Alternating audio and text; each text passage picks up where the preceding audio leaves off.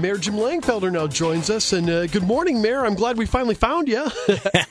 Sorry, Chris. oh, that's a no yeah, problem. Uh, you know, it's a Monday. Yeah, yeah it's Tuesday. It's, uh, yeah, Chris made that mistake earlier. exactly. He's like, "Happy Monday." Right. I'm like, "Guys, it's Tuesday." Yeah. Boy, I'll, that's I'll, right. I'll tell you, Mayor. Though I heard you talking to Jim Leach the other day, and, and when the subject of the wet bar came, the tone, the happy tone in your voice changed completely on all of it. You know, what is the latest on the wet bar, and and, and what's going to happen there?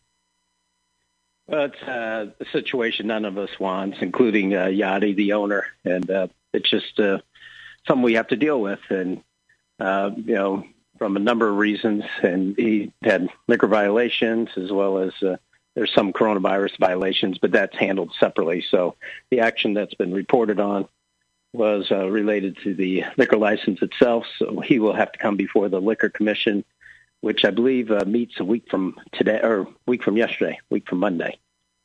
So ultimately, and until that time, he'll be closed. Uh, you know, and then they'll render a recommendation. Yeah, I was going to say. So ultimately, um, I mean, you're the one though that's going to make the decision on this, right? You're you're the liquor commissioner.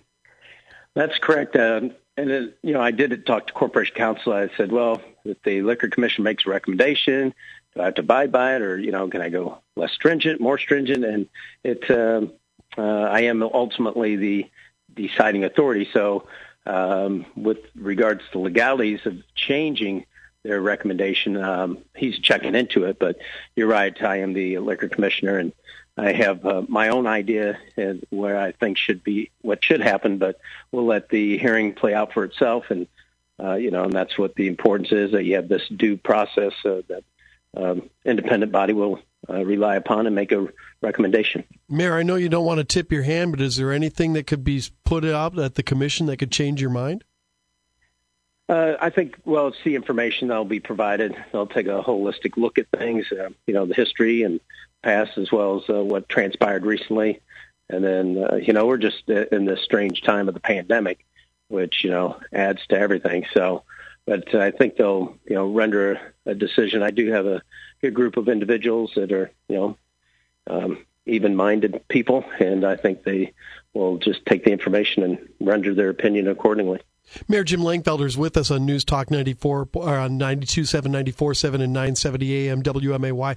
Mayor, let's uh, talk about the situation in the downtown with the bars itself. Some are 1 a.m., some are 3 a.m. Uh, we're obviously creating a situation in that way where some of the 3 a.m. ones are congregated. Shouldn't we go to one time for all the bars to close instead of having some open later?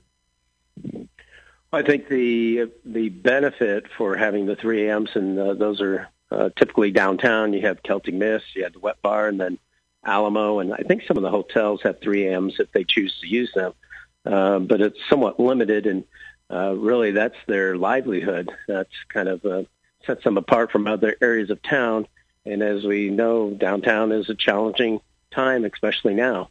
So I think uh, I think eventually you might be able to go that route, but uh, really what has to happen for downtown in order for it to be viable for uh, the bar business on is for regular hours, you know, so you need to increase the activities happening, you know, after work, you know, from uh, six o'clock through one o'clock in the morning or midnight or whatever the case may be. And then that changes the dynamic. Otherwise, I know people said, oh, we should just close them all down and, uh, you know, just have a 1 a.m. Um, I'm, I view it as far as this incident, it's a case by case. You know, it's no different from a restaurant. One violates, uh, then you would uh, you know, address that particular restaurant, you wouldn't punish them all for that type of behavior. Yeah. I wouldn't necessarily have a problem with all 3 a.m. I'm just saying. Well, I was going to say, that, but, well, but mayor, but mayor, what does that do though to you know having fairness across the board uh, for for these businesses? Uh, are you saying that only 3 a.m. bars should be relegated to the downtown area, and every other bar should have to close at one, or uh, you know, should we uh, just allow for an even playing field for uh, establishments that sell alcohol to adults to to have you know one set of rules that they follow? Well, actually, the 3Ms were already in place. Um, I did it. Actually, I was mayor when uh, Proctor asked me about the wet bar, wanted the 3Ms, so we did grant that. Uh, so that I think might have been the last one we've actually granted. I did say we're not going to issue any others. Uh, so that's uh, what I've held to uh, with regards to that. So that's kind of uh, the three M's have been held in check as far as the issuing of licenses. And um, you know, that's what how we've handled things with regards to the fairness question that they were in place. Um, you know, we did have one request that came after the fact, and um, you know, in a way, we're kind of paying that price ever since. Mayor, uh, other issues, of course, you mentioned uh, we need to get some you know more activities uh, in the uh, after hours, uh, after work hours type thing to help spur on some of the downtown activity. Uh, you've got executive orders that have been challenged, and we did see a recent challenge to that, at least a temporary restraining order against it, dismissed by a court. Um, but when do you anticipate your executive orders being lifted? are you going to defer to the governor on this?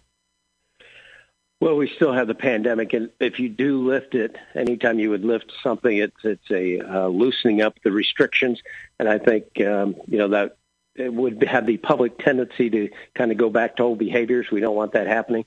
We are seeing an increase in coronavirus cases. Uh, you look at Menard County Fair; they just held that over the weekend, and I saw actually on WMAY. Thank you very much uh, with regards to PORTA High School, and they had cases of uh, spread and so that's what's concerning. So for the time being, I think uh, I don't see them really being lifted through probably the winter and the flu season, um, unless something you know changes dramatically with regards to the coronavirus spread. If we had a vaccine that healthcare workers and first responders were able to get, do you think that that could uh, lead yeah, to that some... could definitely that would impact things as far as that goes. Uh, but as far as the, I think it's uh, good to have consistency. Um, and so that's what we try to do as much as possible. Actually, today we have a meeting with um, public health officials as well as some businesses that express concern about enforcement. And so it's a way for us all to get on the same page so there's clarity in that type of the process. Mayor Jim Langfelder is with us on News Talk on 92.7, 94.7, and 970 WMAY. Uh, Mayor, are you okay, Greg, or did you, I want to get into the budget here? Well, yeah, that's that's kind of where I was going to go. Okay, is you know we've got of course these restrictions that are limiting economic activity, uh, and uh, you know you'd mentioned we don't necessarily want people to go back to old behaviors, but those old behaviors were you know a booming economy, uh, and and people out and about and going to restaurants and and the, and the like. But of course, that's put a pinch on the budget. Uh, is is not having that level of economic activity. Uh, and last week we heard uh, city employees and some aldermen really pushing for detailed specifics on what's going to be done to shore up the the city's budget. Granted, we've got a lot of cash on reserve. Uh, we could dip into that that you know the, the the rainy day fund, so to speak, that the city has uh, but we don't want to use all of that up. But what can you tell those employees today, this morning, uh, after Labor Day, uh, what they can expect heading into the end of the year? And as you said, it's unclear when restrictions are going to be lifted uh, to allow for economic activity to resume. Yeah, I think uh, what was pointed out was the uh, people want certainty, and really with the budget, the budget's based on information. It's based on projections. That's what a budget is. So as you get the sales tax revenues or the other revenues coming in, uh, those are certain numbers. I mean, that's that's really adds clarity.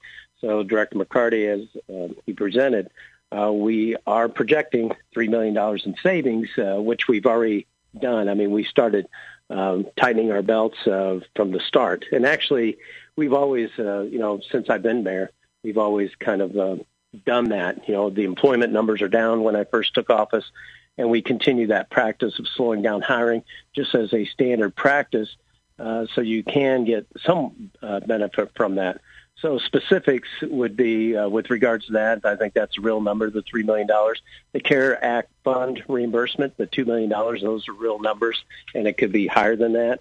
Uh, the other one is with the police department. You know, we have uh, we just hired, I believe, four, but we'll have vacancies. And I talked to Chief Winslow. Uh, we're going to hold those open um, until the next class, which would be a year from today or a year from September.